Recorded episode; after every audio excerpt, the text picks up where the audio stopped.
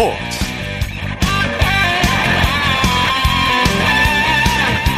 여러분 안녕하십니까? 아나운서 이창진입니다. 9시 뉴스 산불 특보로 오늘 스포츠 버스는 10분 늦게 문을 열었습니다. 어제 개막한 2022 베이징 동계 패럴림픽이 오늘 13일까지 열간의 열전에 돌입했습니다. 베이징 동계 패럴림픽의 슬로건은 동계올림픽과 마찬가지로 함께하는 미래인데요. 개회식 직전 우크라이나 선수들은 평화를 촉구하는 집회를 열었고요. 러시아와 또 러시아에 동조한 벨라루스는 개막식 전날 출전이 금지돼 참가하지 못했습니다.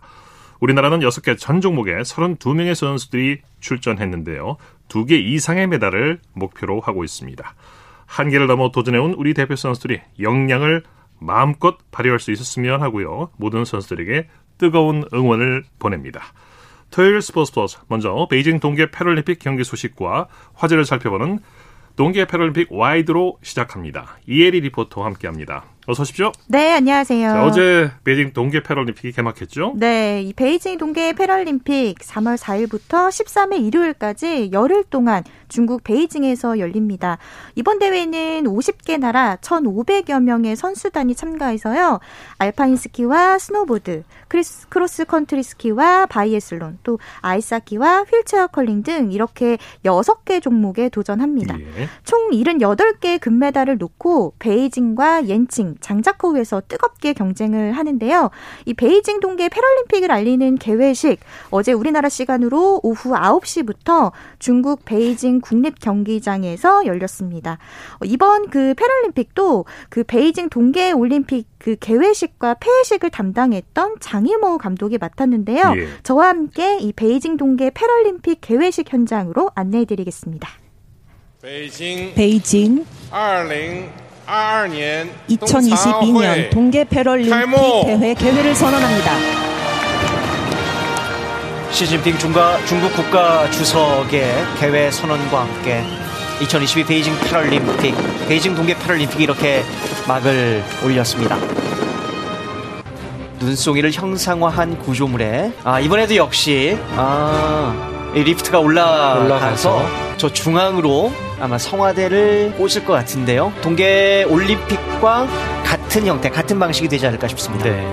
2008년 베이징 패럴림픽 육상 금메달리스트 리단 네. 씨가 아 우리 들어왔습니다. 네. 예. 우리 들어왔습니다. 됐어요. 네. 네. 성공했습니다. 자 이렇게 2022 베이징 동계 패럴림픽 성화가 불을 네, 한국 선수단 개회식에서 35번째로 입장했죠? 네, 총 46개 팀 중에서 우리나라가 35번째로 입장을 했습니다.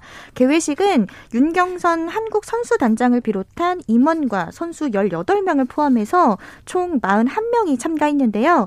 어, 우리나라의 기수는 혼성 휠체어 컬링 대표팀의 리드 백혜진 선수였습니다. 우리나라 선수단 힘차게 태극기를 흔들면서 입장했고요. 네. 선수들 그 어느 때보다 환한 표정 표정과 또 어떤 선수들은 손으로 하트 모양을 또 표현하기도 했는데요. 이번 패럴림픽에서 우리나라는 6개 전 종목에 도전을 하고요. 총 그 92명의 선수단을 파견을 했습니다. 그 선수는 32명이 출전을 네. 하게 되는데요. 두 개의 메달 획득을 목표로 하고 있습니다. 이 패럴림픽 개회식에서 한국 선수단의 입장 현장을 KBS 중계로 들어보시죠. 자, 이제 드디어 대한민국 선수단이 입장을 하고 있습니다. 2002년 솔트레이크 시티 대회에서 한상민 선수가 알파인 스키 좌식 부문 남자 대회전에서 딴 메달이 첫 어, 메달이었었고요. 올림픽과 패럴림픽을 통틀어서 설상 종목에서 우리나라가 딴 역사적인 첫 메달이기도 했습니다. 2010년 밴쿠버 때 휠체어 컬링 대표팀이 은메달을 땄고 어, 역대 최대인 83명의 선수단이 참가한 2018년 평창에서는 사상 처음으로 금메달을 따내기도 했습니다. 크로스컨트리 좌식 부문 남자 7.5km 바로 금메달. 우리나라의 동계 패럴림픽 역사를 새로 쓴 바로 그 금메달이었습니다. 아이스하키에서도 당시에 이제 동메달을 땄었고요. 역대 가장 높은 공동 16위를 차지했습니다. 네, 대회 첫날인 오늘 우리나라 노르딕 스키의 간판 신의현 선수와 원유민 선수가 대회 첫 레이스에 나섰죠? 네, 한국 노르딕 스키의 간판 신의현 선수가 오늘 중국 장자커우 국립 바이애슬론 센터에서 열린 베이징 동계 패럴림픽 바이애슬론 남자 스프린트 좌식 6km에서 20분 46초 9를 기록해 전체 출전 선수 20명 가운데 12위에 올랐습니다. 예. 그리고 신의현 선수와 함께 출전한 원유민 선수는 21위를 기록했는데요. 신의현 그리고 원유민 선수의 베이징 동계 패럴림픽 도전기 KBS 중계로 만나보시죠. 우리나라 이제 신혜연 선수 출발 준비를 하고 있습니다. 네, 대한민국 패럴림픽 사상 첫 금메달을 따냈던 신혜연 선수 이제 베이징 패럴림픽에서 첫 번째 경기 출발합니다. 네, 충분히 우리나라 이번에 메달 딸 수 있습니다. 충분히 메달 또 할 수 있습니다. 네. 자, 이렇게 바이애슬론 경기에서는 이제 이 남자 좌식 스프린트에서는 두 차례 사격을 하게 되고 이 사격 표적을 하나씩 놓칠 때마다 이제 벌주로 네. 100m씩 더 뛰게 됩니다. 맞습니다. 한 발당 100m씩의 벌주를 돌게 되는데요. 체력적으로도 소갈이 되면서 또 더 동시에 시간도 뺏기게 되는 그런 악조건을 가지게 되는데 네. 그래서 이 종목이 사격이 굉장히 중요한 부분입니다. 고지대 조금 걱정되는 부분이긴 합니다. 하지만 빨리 적응을 해서 빨리 체력들을 잘 컨트롤하고 관리할 수 있을 거라고 믿고요. 네. 자 이제 모든 결과가 나왔습니다. 어 대한민국의 신희연 선수는 자 12위 아, 그리고 원유민 네, 선수는 10, 이제 20위로 들어왔습니다. 네, 12등의 신희연, 20등의 원유민 선수 잘했습니다. 네, 최선을 다하는 신의현 선수에게 박수를 보내 드립니다. 네. 그리고 오늘 신의현 선수 외에 어떤 선수들이 출전했나요? 네, 개인 통상 다섯 번째 패럴림픽 무대에 나서는 알파인 스키의 한상민 선수가 오늘 활강 좌식 경기에 출전해서 12위를 기록했습니다. 또 휠체어 컬링 대표팀은 지금 현재 라트비아와 예선 첫 경기 치르고 있는데요. 현재 4엔드 중인데 2대 4로 지고 있습니다. 네. 자, 그런가 하면 우크라이나 선수단이 우크라이나의 평화를 구호를 외쳤다고요? 네, 어제 우크라이나 선수단이 중국 베이징 동계 패럴림픽 개막식 시작 30분 전에 대기실에 모여서 전 세계를 향해 평화와 반전의 메시지를 예. 전했습니다. 예. 우크라이나 선수단은 전쟁을 멈춰라 그리고 우크라이나의 평화를 이라는 이 현수막을 들고 단체로 이 구호를 외쳤는데요. 이 앤드루 파슨스 국제 패럴림픽 위원회 위원장도 개막식 연설에서 평화와 반전을 또 강조했습니다. 예. 그리고 사실 러시아와 벨라루스가 결국에 베이징 동계 패럴림픽에 출전할 수 없게 됐는데요. 이 국제 패럴림픽 위원회는 참가국들의 거센 반발이 나오면서 대회 개막 하루 전에 출전 금지로 가장 강력한 조치를 내렸습니다. 예. 이렇게 러시아 선수단의 출전 금지로 우리 선수단의 경기 일정에도 변화가 생겼습니다. 오늘 원래 예정돼 있던 아이스하키 조별리그 A조 이 러시아와의 첫 경기 그리고 7일 월요일에 펼쳐지는 휠체어 컬링 러시아와의 이런 예선전을 치르지 않게 됐습니다. 그렇군요. 내일 우리나라 선수단의 경기 정리해 주시죠. 네, 내일 우리나라 선수들 어, 경기 진행될 예정인데요. 알파인 스키 슈퍼 대회전에 한상민 선수와 황민규 선수 출전하고요. 또 같은 시간 대 크로스컨트리 스키 롱 남자 좌식 18km에 신의현 또 정재석 선수가 출전합니다. 네. 그리고 스노보드 예선전 이 보드크로스 이충민, 이제혁, 박수혁 선수의 경기 볼 수 있고요.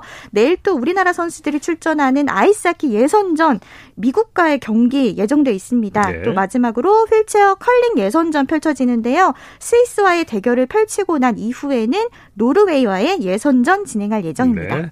2022 베이징 동계 패럴림픽 와이드 이혜리 리포터와 함께했습니다. 수고했습니다. 네, 고맙습니다.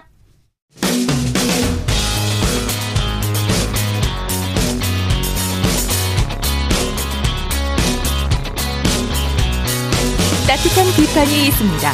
냉철한 분석이 있습니다. 스포츠 스포츠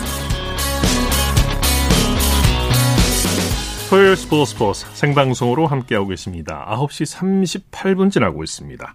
이어서 한 주간 이슈가 됐던 스포츠계 소식을 집중 분석해보는 최동호의 스포츠 칼럼 시간입니다. 패럴림픽은 올림픽과 함께 4년마다 열리죠. 그럼에도 불구하고 패럴림픽에 대해서는 잘 알지 못하는 게 사실입니다. 오늘은 스포츠 평론가 최동호 씨와 함께 패럴림픽에 대해서 자세히 살펴보겠습니다. 안녕하십니까? 예, 안녕하세요. 네, 패럴림픽이 언제부터 시작이 된 건가요? 어, 패럴림픽은 이 신체적 또 이 감각적인 장애가 있는 선수들이 참가하는 올림픽이거든요. 예. 어, 이 패럴림픽이라는 명칭, 이 1964년 도쿄에서 열렸던 제2회 대회부터 정식으로 사용이 됐고요. 이 패럴림픽의 출발은 그 척수 장애인을 위한 재활이라고 볼 수가 있는데 네. 영국의 의사 이 루드비 구트만 박사가 1948년에 이 자신이 근무했던 이 스토크 맨더빌 병원에서 이 척수 장애인의 재활을 돕고자 어, 이 척수 장애인 26명을 모아서 양궁 대회를 열었거든요. 예. 그런데 이 대회가 끊이지 않고 이어지면서 어, 종목도 이 확대가 되고 또 이 참여하는 국가도 늘어나게 되고요. 1960년 로마에서 처음으로 이 장애인 올림픽 개념의 패럴림픽이 개최가 된 그렇군요. 겁니다. 지금은 올림픽을 개최하는 도시가 패럴림픽을 함께 개최하는데 처음에는 패럴림픽이 올림픽 개최 도시의 의무 사항이 아니었다면서요. 어, 예, 그렇죠. 이 1960년 1회 대회 개최 이후에 올림픽을 개최한 도시가 함께 이제 패럴림픽을 개최한 경우도 있었고요. 네. 올림픽 개최 도시가 아닌 다른 곳에서 이제 열리기도 했습니다. 그러다가 1988년 서울 올림픽부터 올림픽 개최 도시가 패럴림픽을 의무적으로 개최하게 된 겁니다. 네. 아, 예, 이 서울 올림픽을 계기로 해서 이전까지는 이 패럴림픽을 주관했던 이 세계 장애인 스포츠 기구 국제 조정 위원회가 지금 우리가 알고 있는 IPC 그러니까 International Paralympic Committee 어, 약자로 IPC로 재편이 됐고요. 예. 그 이후부터 지금까지 IPC가 패럴림픽을 주관하고 있는 겁니다. 네. 하계 패럴림픽은 1960년에 시작이 됐는데 동계 패럴림픽은 1976년에야 처음 개최됐다고 하죠. 예, 그렇습니다. 그 제1회 동계 패럴림픽은 1976년에 이 스웨덴의 외른셸스비크에서 열렸거든요. 네, 그리고 이제 92년 알베르빌 동계 패럴림픽부터 동계올림픽 개최 도시가 동계 패럴림픽을 어, 계속해서 이제 개최를 해오고 있습니다. 예. 이 패럴림픽과 비슷하게 이 장애인이 참가하는 스페셜 올림픽이 있어서 좀 헛갈리기가 쉽거든요.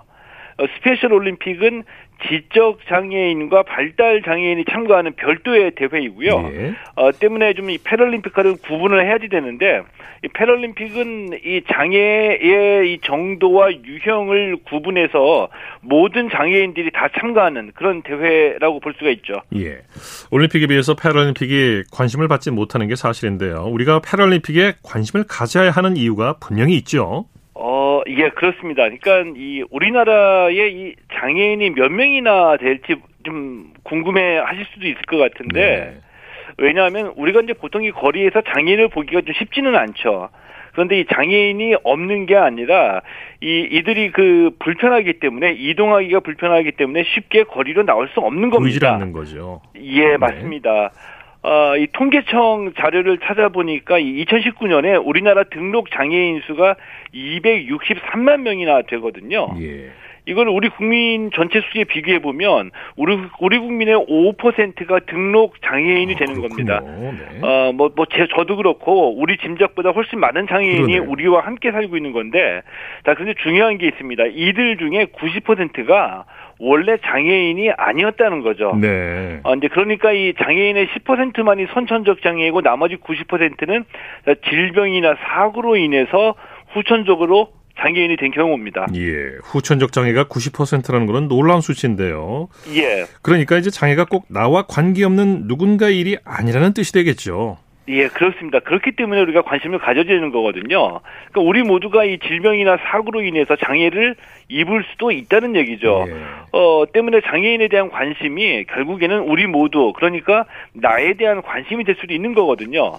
비장애인이 보통 이 장애를 입게 되면 뭐 누구나 다 그렇지만 이 좌절하고 포기하고 비관하게 되고요. 네. 그런데 이 비관하는 이 시간을 버텨내면은 이 새로운 삶에 대한 의지를 다지게 되거든요. 네네. 네. 그래서 이제 보통 제가 얘기 듣기로 이 장애를 입고 나서 어 운동을 새로 시작하기까지 한 3년 정도 5년 정 3년에서 5년 정도의 시간이 걸린다고 하거든요. 네. 이 운동을 시작한다는 게 이 고통과 좌절의 시간을 극복하고 새롭게 출발했다는 그런 의미인데 네네. 그 시간이 한 3년에서 5년이나 걸린다는 뭐 그런 뜻이고요. 때문에 이 장애인 스포츠는 장애인 복지가 되는 거고 이 건강권이기도 하고 또 삶의 기본적인 조건이라고도 할 수가 있는 거죠. 네. 때문에 우리 모두가 다 관심을 가져야 되는 겁니다. 그렇습니다. 그래서 패럴림픽은 분명히 올림픽과 다른 감동이 있는데요. 이 예. 선수 한 명한 한 명이 모두 각자의 스토리가 있는 삶의 주인공 아니겠습니까? 아, 예, 그렇습니다. 패럴림픽 때마다 선수들의 얘기를 들어보면 아, 감동적인데 네. 어, 이 패럴림픽에 참가했던 선수 한 명한 한 명이 전부 다 밤을 새워서 자기 얘기를 할 수 있는 자기만의 스토리가 다 있는 분들입니다. 네네. 어, 힘든 시간을 버텨내서 지금 이 패럴림픽에 참가한 거고요. 때문에 이 패럴림픽은 조금만 우리가 관심을 가지고 보면 이 감동이 느껴지는데 선수 이전에 인간적인 어떤 그 삶에 대한 자세 또 가족 간의 사랑 이런 게 이런 스토리에 다 담겨져 있거든요. 네네. 어, 그래서 이 패럴림픽 선수들 얘기 들을 때마다 어, 저는 이 제 자신을 좀 되돌아보게 되는 그런 경우가 참 예. 많이 있었죠. 예. 오늘 말씀 감사합니다. 예, 고맙습니다. 최동호의 스포츠 칼럼 스포츠 평론가 최동호 씨와 함께 했습니다. 쳤다 하면 홈런이고 슛 없는 한편의 드라마. 그것이 바로 그것이 바로 손에 잡힌 우승 트로피. 목에 걸린 그 배달. 너와 내가 하나 되는 그것이 바로 그것이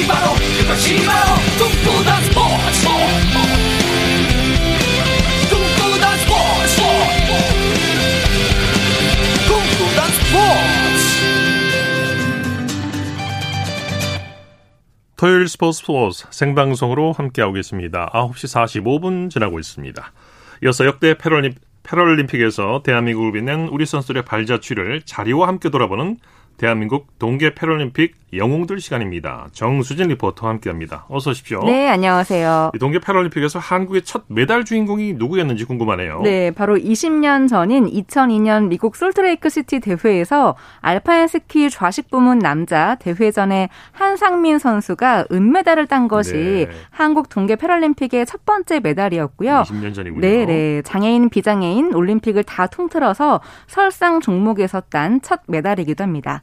그 역사적인 순간을 2002년 3월 14일 KBS 9시 뉴스에서 들어보시죠. 소아마비로 한 번도 걸어본 적이 없는 한 장애인 선수가 좌식 스키로 불리는 모노스키를 타고 솔트레이크 동계 장애인 올림픽에서 우리 선수단 출전 사상 첫 메달의 주인공이 됐습니다. 박현철 기자 보도입니다. 좌식 스키를 타고 한 선수가 마치 고개를 타듯 슬로프를 내려옵니다. 1, 2차 시기를 더한 공식 기록은 2분 23초 12로 은메달. 예상치 못한 큰 수확에 선수단 모두 기쁨을 감추지 못합니다. 그래서 크게 기대는 하지 않았었는데요. 예상 외로 오늘 여러 가지 조건들이 참 잘 맞은 것 같습니다. 우리 선수가 동계 장애인 올림픽에서 메달을 따내기는 이번이 처음입니다. 그만큼 의미 있는 성과입니다. 한상민 씨가 스키와 인연을 맺은 것은 고등학교 1학년 때 소아마비 때문에 태어나서 한 번도 걸어본 적이 없는 그였지만 스키를 통해 장애를 극복할 수 있다는 자신감을 갖게 됐습니다. 다음 다가오는 차기 올림픽에서 꼭 금메달 딸 수 있도록 노력하고 또 그게 저의 목표입니다. 소아마비를 멋지게 극복하고 시상대에 선 한상민 씨. 다음번 올림픽의 목표는 금메달을 따내는 것이라며 다시 한번 도전 의지를 불태우고 있습니다. 네. 네. 이 장애인 알파인 스키는 장애 유형에 따라 세분화되는데요. 보행이 가능하면 입식, 휠체어를 타면 좌식, 그리고 시각장애인은 옆에서 가이드 러너와 함께 탑니다. 예. 한상민 선수는 태어난 지 1년 만에 이 소아마비로 걸을 수가 없어서 좌식 부문에 출전을 한 건데요. 이 당시 2002년을 회고한 내용을 보니까 1차전에서 높은 순위에 랭크돼서 일단 놀랐고 네네. 이후 2차전 피니시 라인을 지나 보니까 메달이 확정돼 있었다고 합니다. 네. 그때 천국에 온 기분을 느꼈고요. 자신감을 얻었다고 했는데 뉴스 그 영상을 보면 진짜 너무나 기뻐하는 모습을 네. 볼 수가 있어요. 네. 이후의 성적은 어땠나요? 네, 그 패럴림픽이라는 가장 큰 대회에서 은메달리스트가 됐지만 그때 네. 당시 이 장애인 체육에 대한 인식도 부족했고요. 특히나 설상 종목은 열악한 환경이었잖아요. 예. 국제 대회에 꾸준히 나가서 포인트를 획득을 해야 하는데 그게 잘 안 됐고 경기력을 유지하기가 어려웠습니다. 쉽지 않았군요. 네. 네. 그래서 2006년 토리노 동계 패럴림픽에서는 결승선을 바로 앞에 두고 넘어져서 아쉬움을 남겼고요.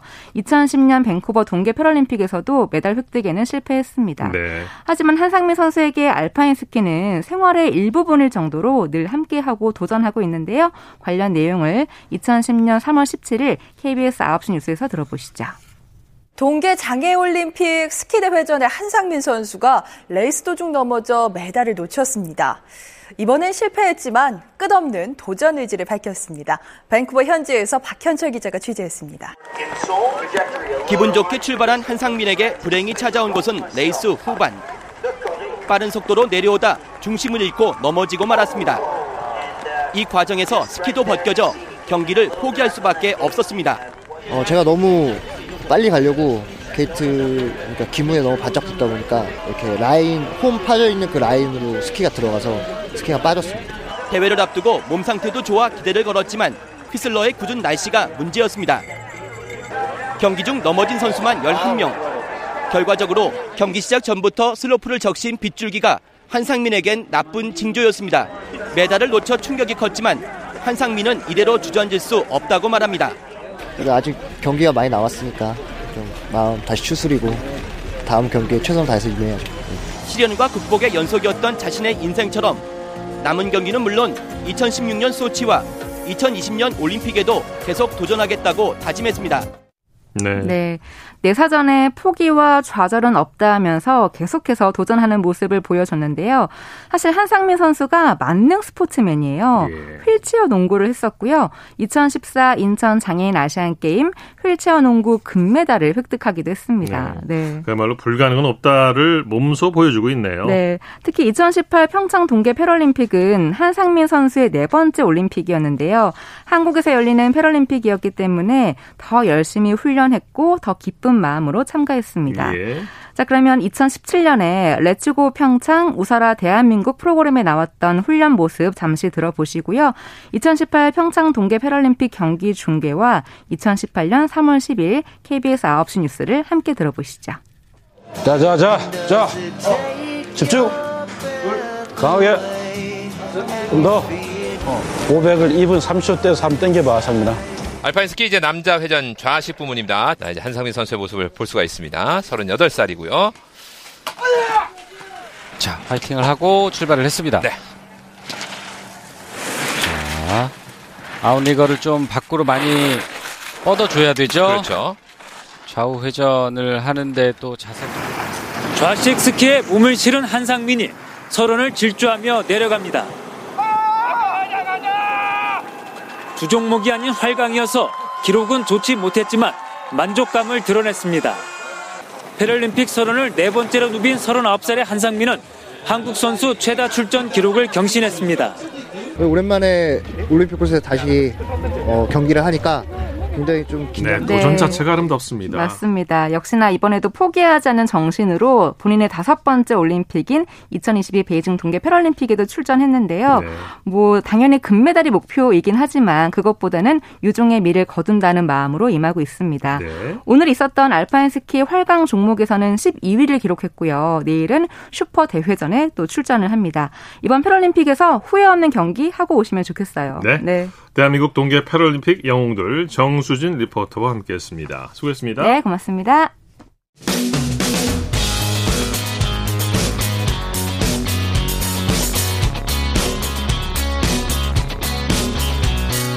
따뜻한 비판이 있습니다.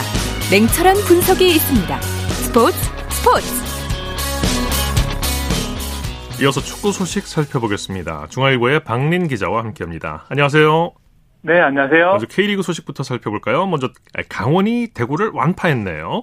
네, 강원이 홈에서 대구를 2대 0으로 꺾었습니다. 강원이 시즌 2승째를 챙기면서 예상을 깨고 공동 2위로 또 점프를 했습니다. 네, 경기 내용은 어땠습니까? 네, 강원이 역습으로 대구를 무너뜨렸는데요. 후반 8분에 강원의 양현준 선수가 어, 측면을 돌파한 다음에 크로스를 올렸는데요. 어, 몬테네그로 출신 디노 선수가 헤딩 선제골을 또 뽑아냈고요. 후반 36분에는 강원 정승용 선수가 또 왼발 슛으로 어, 추가골까지 또 기록을 했습니다. 예. 수원 삼성은 성남과 극적으로 비겼네요. 네, 두 골을 먼저 내주고도 2대 2로 그 무승부를 기록을 했는데요. 어, 특히 수원 공격수 오현규 선수가 어, 후반 초반에 페널티킥을 좀 내줬지만 또 1대 1로 뒤진 후반 35분에 어, 직접 헤딩 동점골을 뽑아내면서 어, 실수를 또 만회를 했습니다. 네. 포항과 인천의 경기는 어떻게 됐습니까? 네, 포항이 원정에서 인천을 1대 0으로 제압을 했는데요. 어, 포항의 임상혁 선수가 전반 36분에 어, 드리블로 한 번 접고 수비수를 따돌리고 어, 결승골을 또 기록을 했고요. 네. 어, 사실 포항이 또 광상호 선수도 중국으로 떠나면서 좀 선수층이 얇은 편이었는데도 어, 시즌 초반에 또 2연승을 달리면서 3승 1패로 어, 선두로 또 올라섰습니다. 예.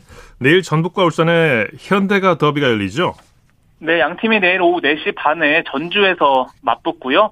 어, 울산은 시즌 초반이지만 뭐 일, 본 미드필더 아마노 준 선수를 앞세워서 2승 1무를 어, 기록 중이고요. 예. 어, 반면에 전북은 골 침묵 속에서 1승 1무 1패에 그치고 있거든요. 어, 내일 경기에선 또 어, 누가 웃을지 또 팬들이 주목을 하고 있습니다. 네.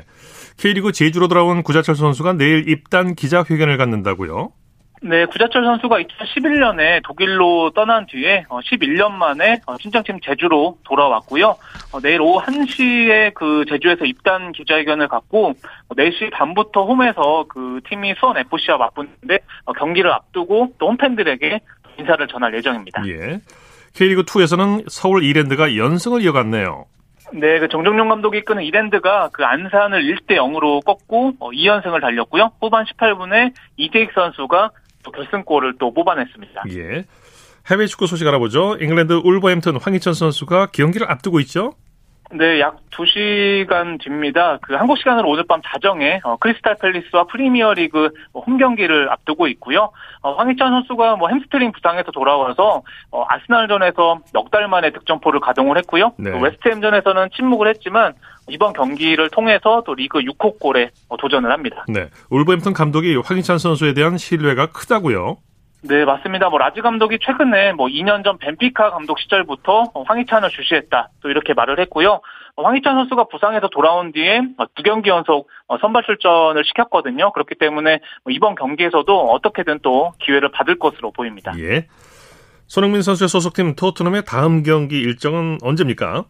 네, 한국 시간으로 8일 그 화요일 새벽 5시입니다. 이번에는 에버튼과의 어, 경기를 앞두고 있고요. 네. 어, 사실 손흥민 선수가 주중에 그 FA컵 16강 미들스브로 전해서 어, 득점 찬스를 살리지 못하면서 좀 현지 언론으로부터 오래간만에 굉장히 좀 비판을 받았거든요. 또 이번 경기를 통해서 또 자신의 진가를 또 발휘했으면 좋겠습니다. 네, 네. 손흥민 선수가 절친 알리와 맞대결할 가능성이 있다고요? 네, 맞습니다. 뭐 지난 1월에 토트넘에서 그 에버튼으로 알리 선수가 이적을 했거든요. 그 네. 그 에버튼에서는 좀 주전 경쟁에서 어려움을 겪으면서 출전 시간이 좀 많지는 않거든요. 그래도 뭐 상황에 따라서는 뭐 선발이나 교체 출전 가능성이 있어서 손흥민 선수와의 또 절친 대결 또 가능성도 있는 상황입니다. 네. 자, 맨체스터 시티의 우크라이나 출신 진첸코 선수가 러시아를 규탄했다고요. 네, BBC와의 인터뷰를 통해서 어, 조국이 황무지로 변한 모습에 어, 매일 울고 있고 어, 당장 네. 전쟁을 멈추길 바란다 이렇게 어, 호소를 했고요. 어, 소속팀 맨시티도 뭐 우크라이나를 또 지지하는 측면에서 뭐 최근에 어, 경기에서 진체코 선수에게 주장 완장을 채우는 또 이런 모습을 또 연출하기도 했습니다. 네, 소식 감사합니다. 네, 감사합니다. 축구 소식 중앙일보의 박린 기자와 함께했습니다. 스포츠 스포츠 오늘 준비한 소식은 여기까지고요. 내일도 풍성한 스포츠 소식으로 찾아뵙겠습니다. 함께해 주신 여러분 고맙습니다. 지금까지 아나운서 이창진이었습니다. 스포츠 스포츠